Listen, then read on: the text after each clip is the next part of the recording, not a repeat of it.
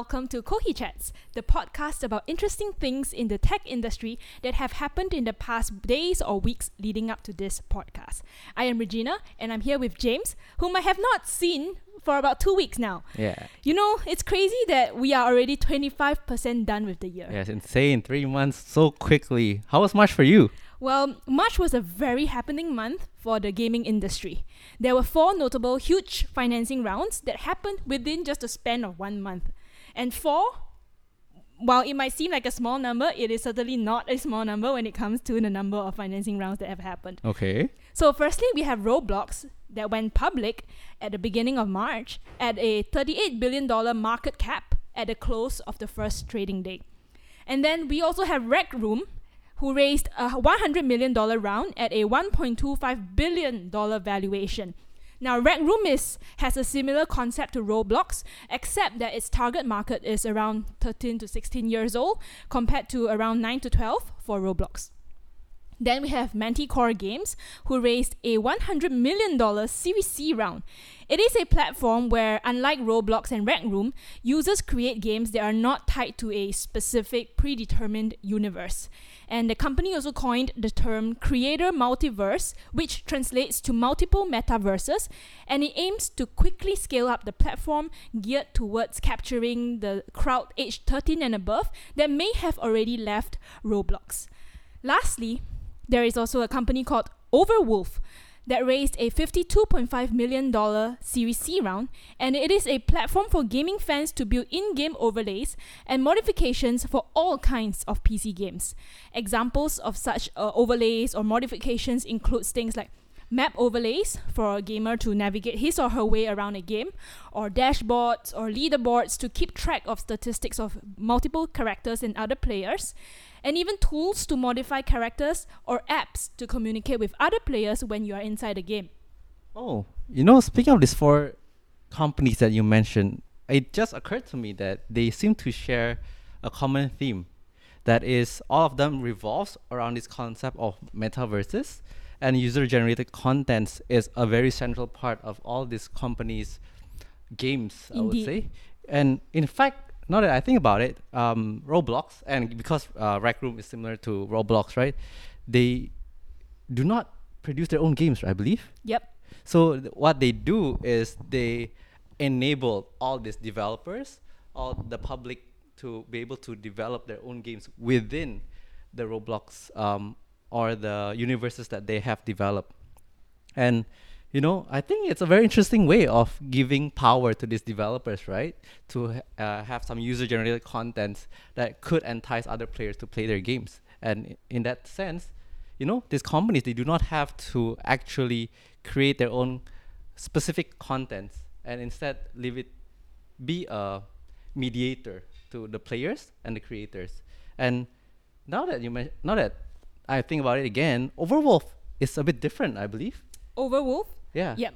Overwolf, what? How does it work? Can, can- So unlike Roblox and Rec Room that p- basically provides a platform that supports UGC content for games, right? Overwolf is actually a company that enhances the already existing metaverse experience by providing a sort of a UGC as a service model for gamers. So that that's how the in-game overlays and map map overlays, dashboard overlays, etc. comes into play. Oh, So I so what this also means is that um, as a gamer, for example, you you are- you are playing in say League of Legends, for example, Correct. and you you know that there are certain tools that can help you uh, monitor or understand the game or your game progress a little bit better.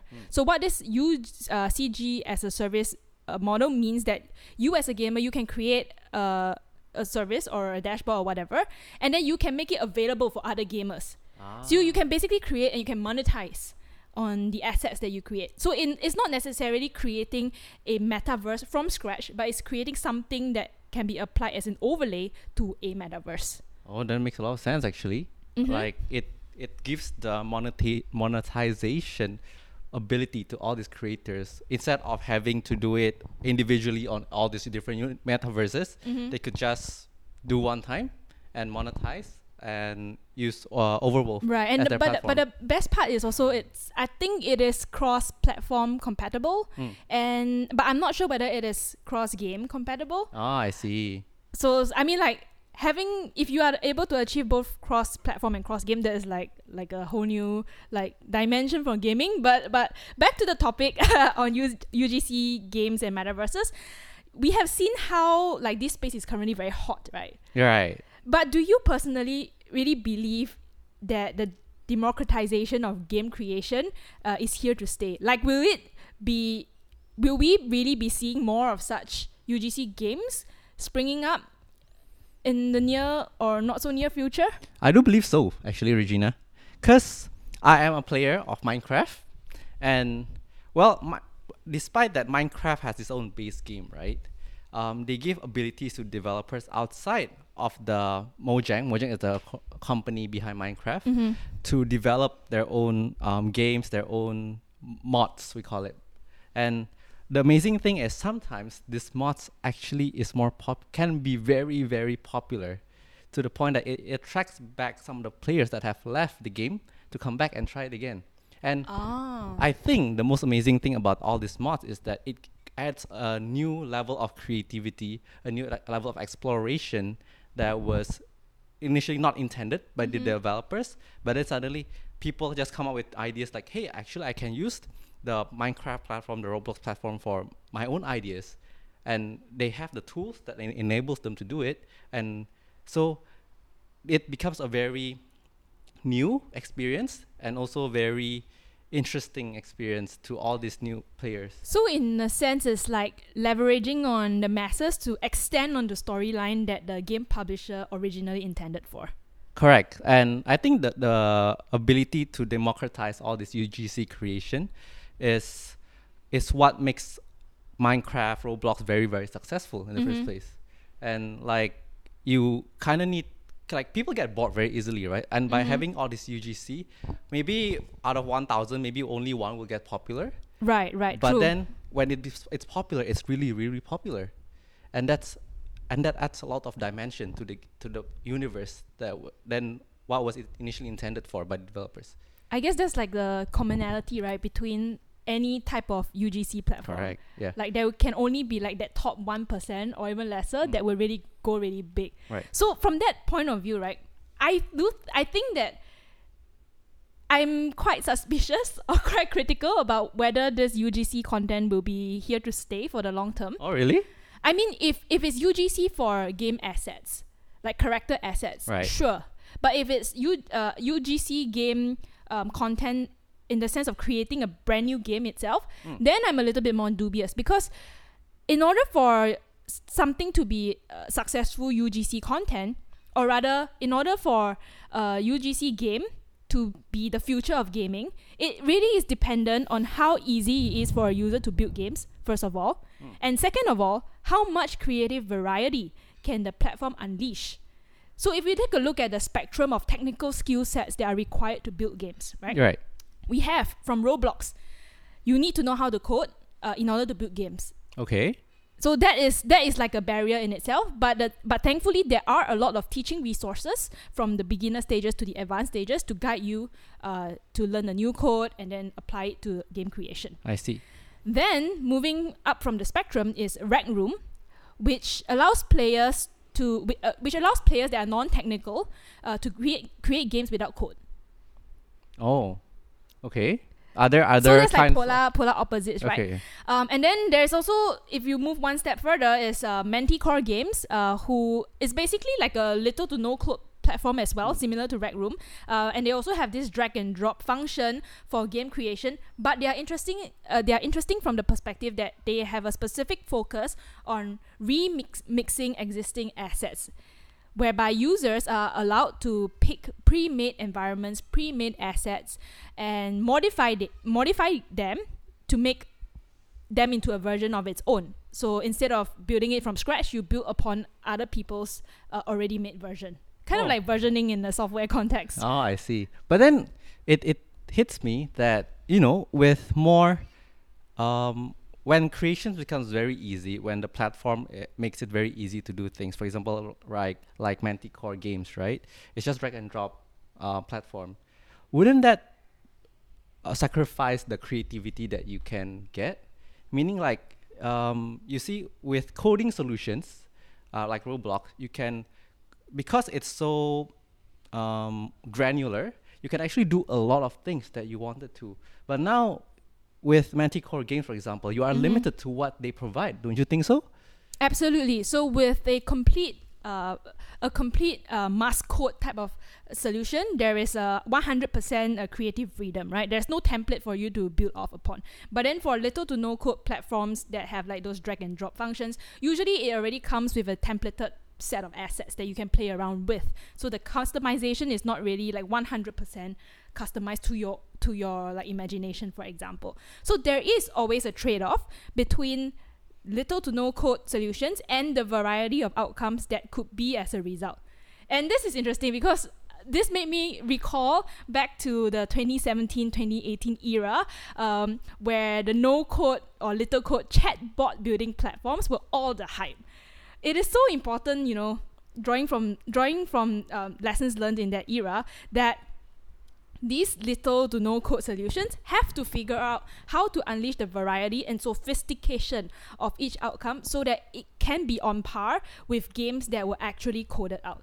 And I'd go to the extent to argue that this parity should be even more important in games than it is uh, for chatbots because games are so much more complicated uh, and it takes a lot for a game to be fun and engaging. So then the question now is will little to no code type of solutions ever reach ever help games reach that point? Actually, I'm quite bearish against that because I've seen a lot of drag and drop platforms, no code platforms that, you know, like I want to do A, for example, but because of the limitations of the physics in the game or limitation of um, the platform itself, Mhm. I just can't make what I wanted to make originally. Mhm. And you know, like when designers, game designers, when they have ideas, right?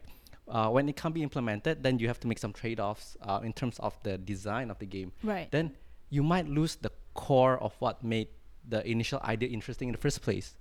And that's my opinion on, on drag and drop platforms like Manticore. I think Roblox is a much stronger platform Mm-hmm. to create a metaverse um, of games as compared to the ones offered by Manticore. What's your opinion on that? I think I think my opinion still holds, and it could be similar to yours. That I do think that Roblox ultimately, even though it's a little bit into, in unintuitive to think that oh Roblox requires a higher technical skill, therefore it cannot scale compared to a little to no code platform. But ultimately, at the end of the day, what makes a game successful is the number of players, the stickiness, retention, and all that, Yeah. and the amount of money people spend in game.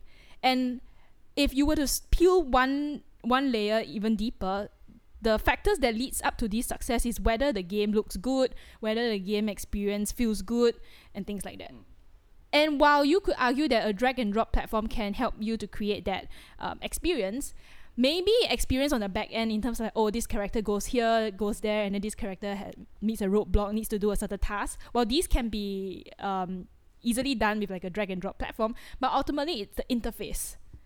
It's how it looks that affects how it feels at the end of the day, especially for games. I mean, the same concept can be applied to apps, but I feel like it is a more, it, rather, it is a stronger, uh, stronger point that people have to be aware of when it comes to games versus um, viewing it in the same lens as apps. Ah, yeah, makes a lot of sense. Because as a gamer myself, well, the first things that you see, in fact, a lot of people judge a game based on their visuals mhm. 1st even though it could have, um, of course, Minecraft, Roblox is th- those games that break this barrier Mm-hmm. because I mean they look a bit boxy, I would Right, say. right, right, right. right? but then, like, because the core game's uh, mechanic is so interesting, people stick with it. Mm-hmm. But you know, Minecraft and Roblox is two out of what, one thousand, Mhm. games that might have, Right, might right. have same concept with very interesting ideas, but just because the visual doesn't look that appealing, Mm-hmm. it turns people off. Right. So it's a argument, or rather, it's a debate between visuals versus functionality, right? Like if both can achieve the same level of functionality, then the visuals will be the differentiating factor. Right. But then. I will also argue that drag and drop uh, solutions might not be limitless in terms of functionality. Okay.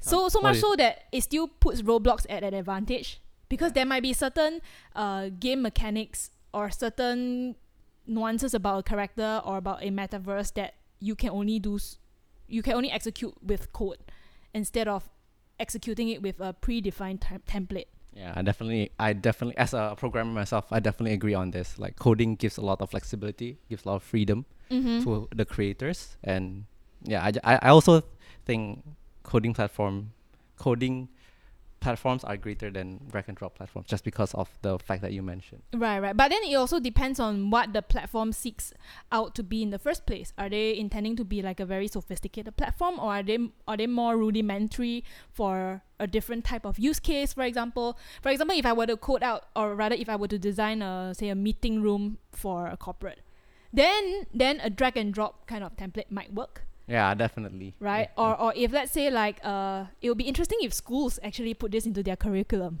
So if let's say like a six year old kid, right?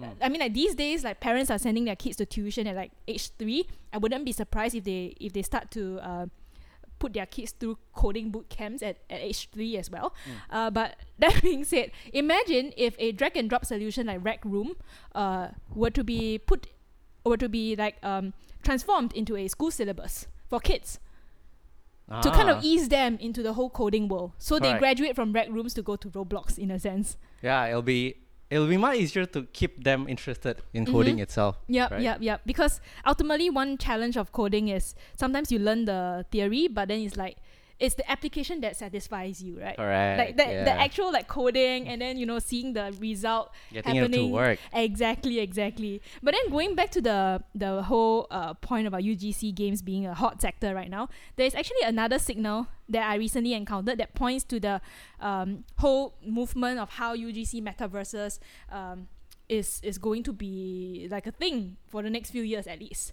Oh, and this is by looking at the decisions that Epic Games has made in the recent years and in recent months. So oh, just- Fortnite. Yeah, exactly. So just a little bit of background of Epic Games. They are the publisher of Fortnite and they are also the creator of a game engine for 3D worlds called the Unreal Game Engine.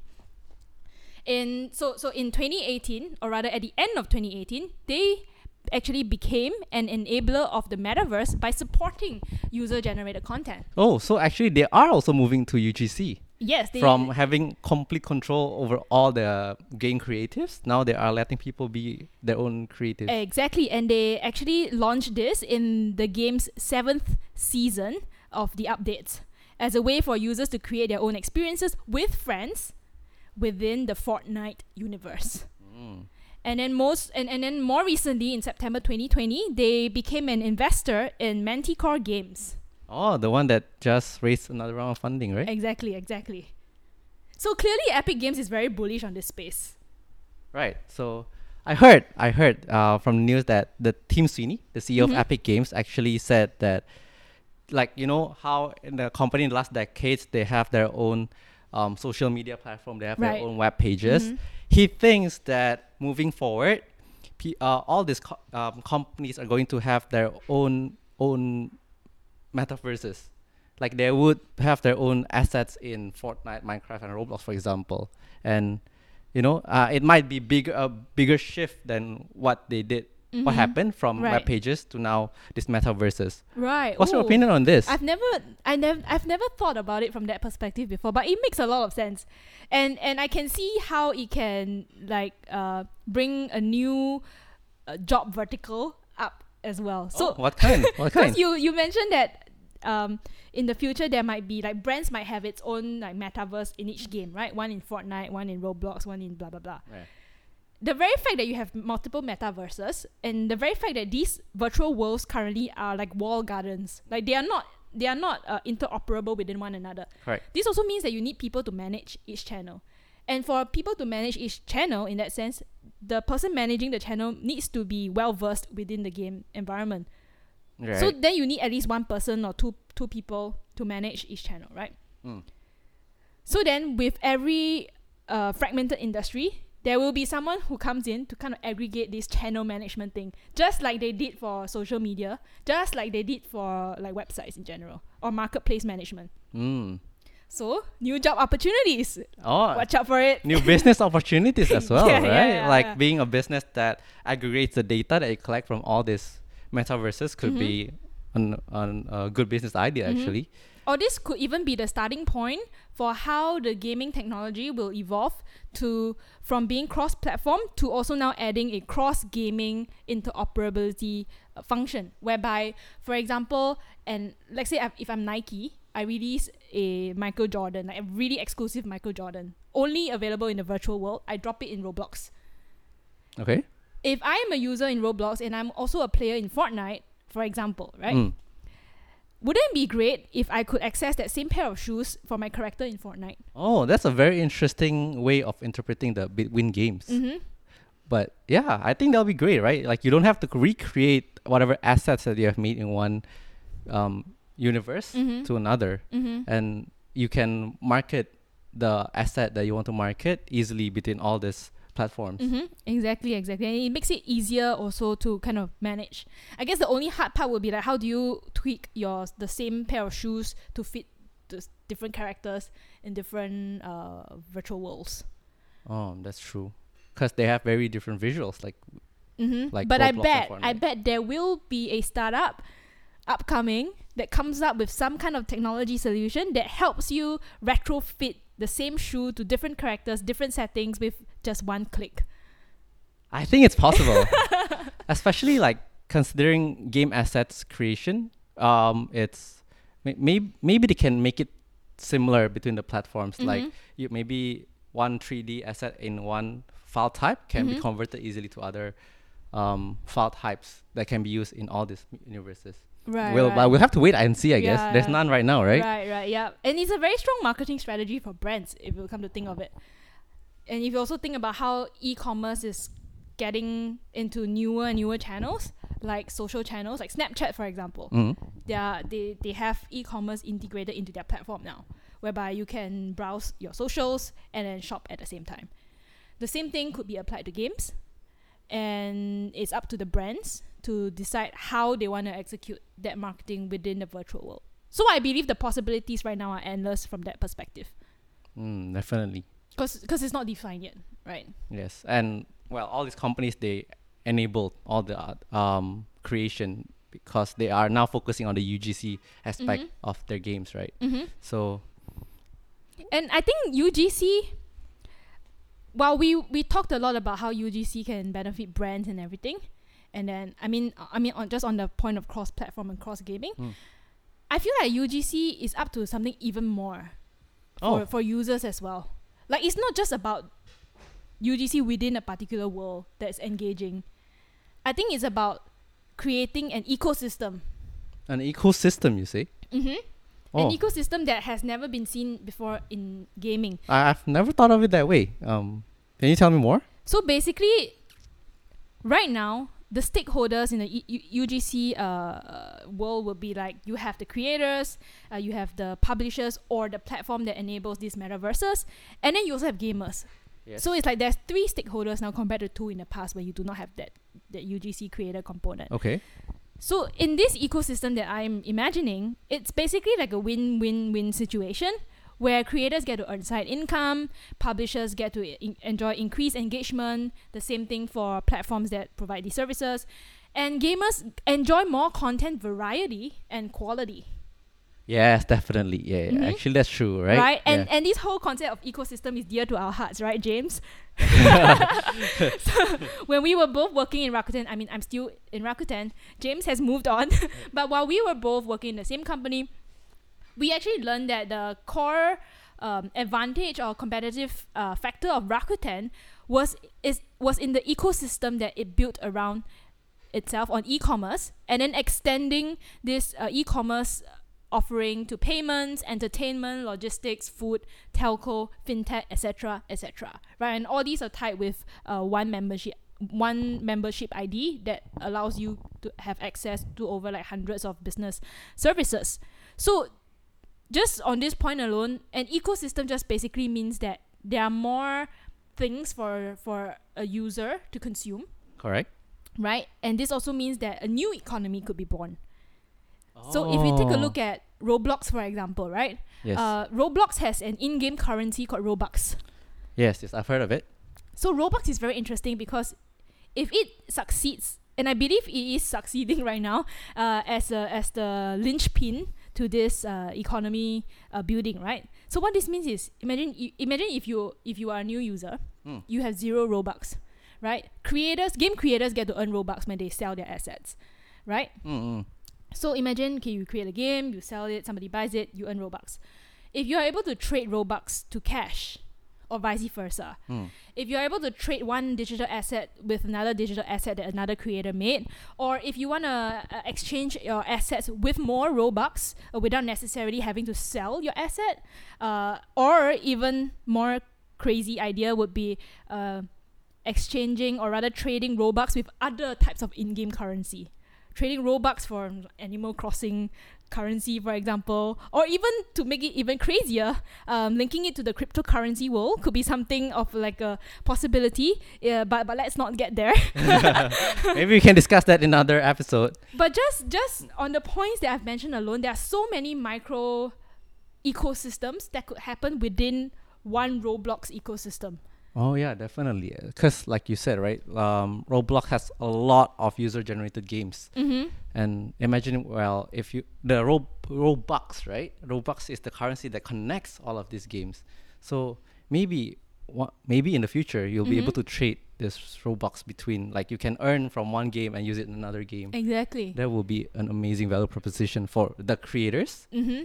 And also for the gamers because now Mhm. the gamers has more ways to spend their Robux. Exactly, exactly. And then there's like more functionality to the Robux in itself. There's more meaning to it. Correct. So then then there will be an extra tick to the engagement piece as well. Ah, yes, definitely. And brands loves engagement. That's true.